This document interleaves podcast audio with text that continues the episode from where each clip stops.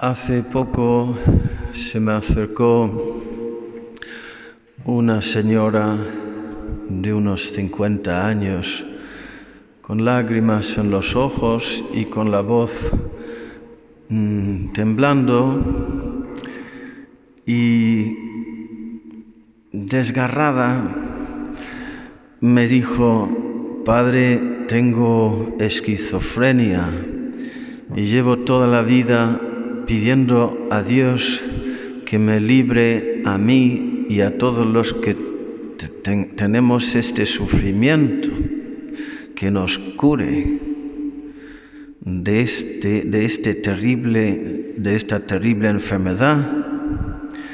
Dijo esquizofrénica con otra palabra, no sé si era mani, mani, manica depresiva o depresiva o algo, pero eh, hace unos años una psicóloga me, dijo que la esquizofrenia es la reina de las enfermedades mentales. Y las enfermedades mentales son peores que las físicas. ¿eh?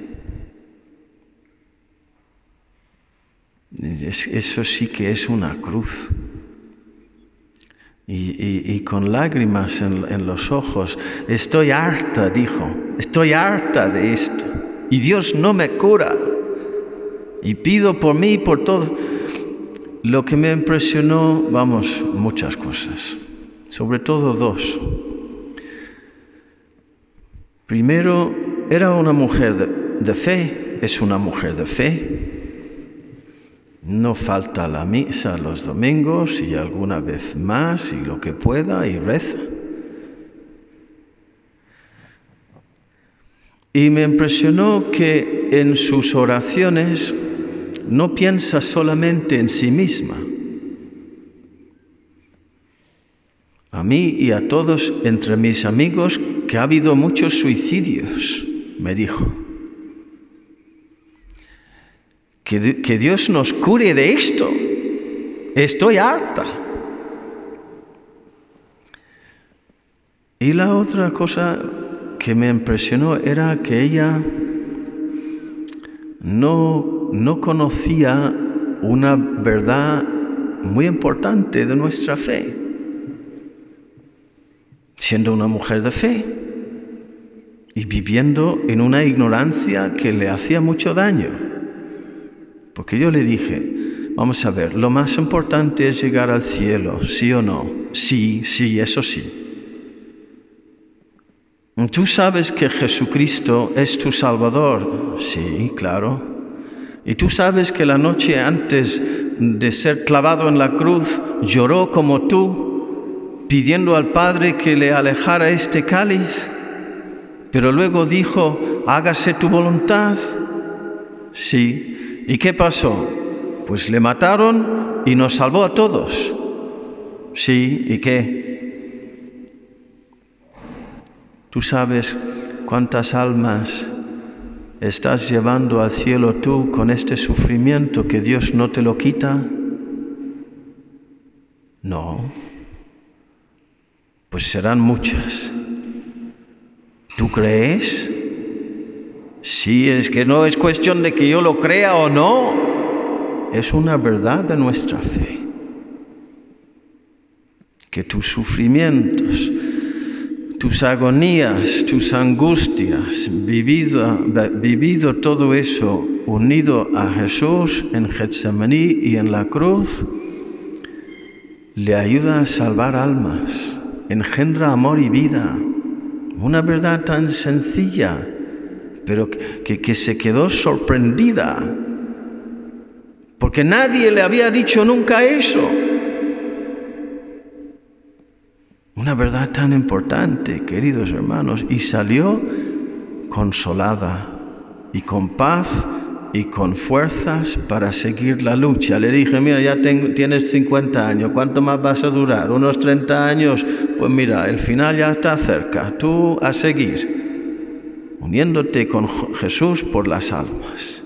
Que muchos de tus amigos que estarán ahora por el suicidio en el purgatorio, a lo mejor Pues reza por ellos y ofrece tus sufrimientos por ellos y por tantos que andan ahí, que aunque no tengan esquizofrenia, tienen una enfermedad peor. No creen en Dios, no tienen fe.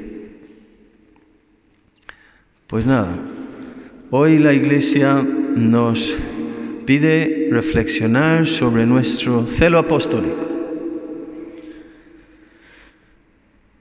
Celo apostólico que significa amor a las almas y, deseos que se salven, que lleguen al cielo.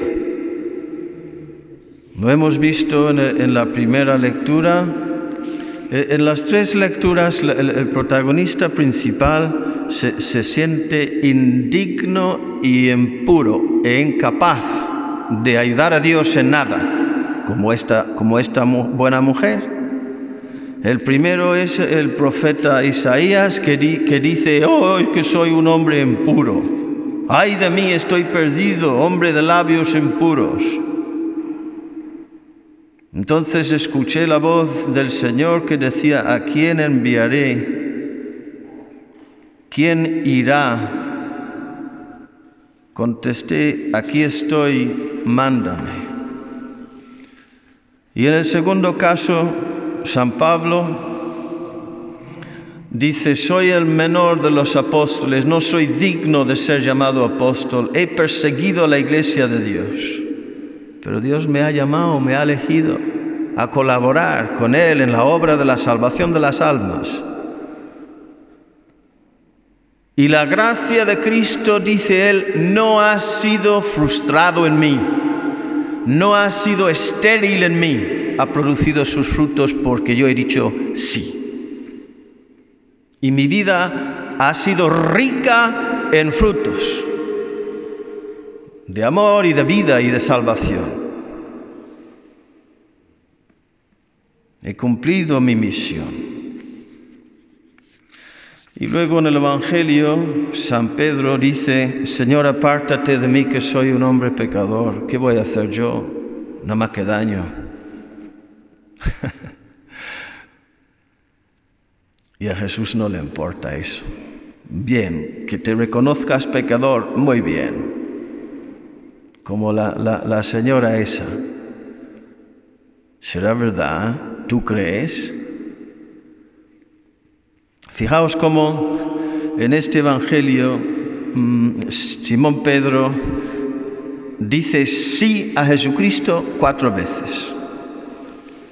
La primera vez Jesús está ahí, la gente se agolpaba en torno a él para, vamos, para tocarle, para estar cerca, para oír la palabra, y de tal manera que no, no, no, no podía hablar y enseñar con libertad. Entonces vio dos barcas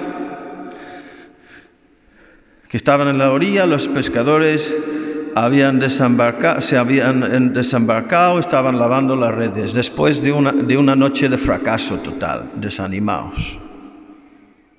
Subiendo a una de las barcas, lo más probable es que haya dicho, oye Simón, me, me, deja, me dejas subir aquí en tu barca que, que no, para poder hablar a la gente.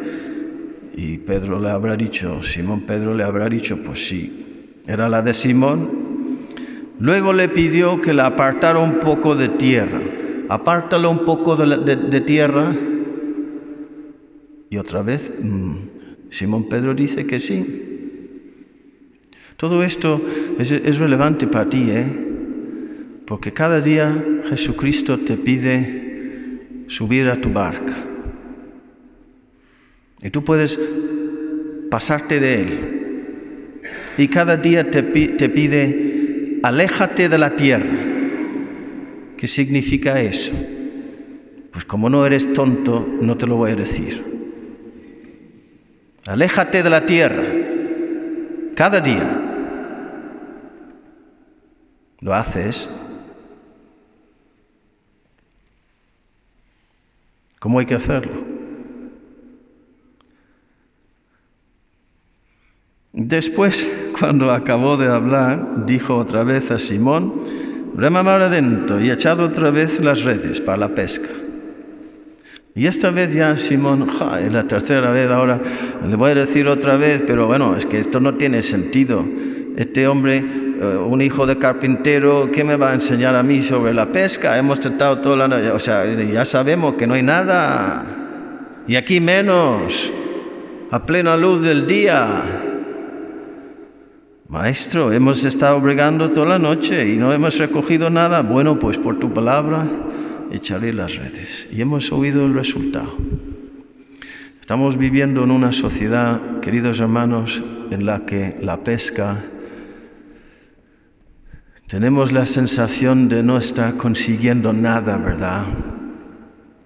Y sin embargo hay mucha gente con mucho miedo, mucha angustia, mucha ignorancia, mucho mucha soledad. Me ha escrito una señora de mi parroquia anterior que pasó de mí, incluso me trató mal en un momento dado. Me ha escrito ahora diciendo, no encuentro consuelo, ¿me puedes ayudar? Tanta soledad, tanto sufrimiento, tanta ignorancia de Jesucristo y del misterio de la cruz. No saber sufrir con fe.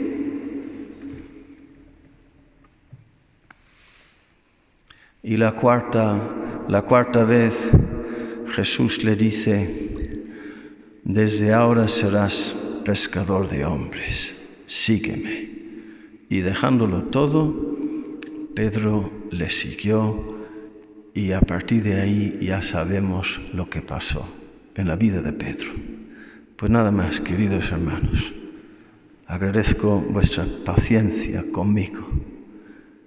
Y ahora tú en la Eucaristía vete pensando qué tengo que hacer yo ahora, hoy y a partir de, ahí, de hoy, cada día, para que al final de mi vida yo también pueda decir como San Pablo, la gracia de Cristo no ha sido estéril en mí. He hecho lo que he tenido que hacer para la salvación de las almas hablando a Dios de ellas y hablándoles a ellas de Dios. Que así sea.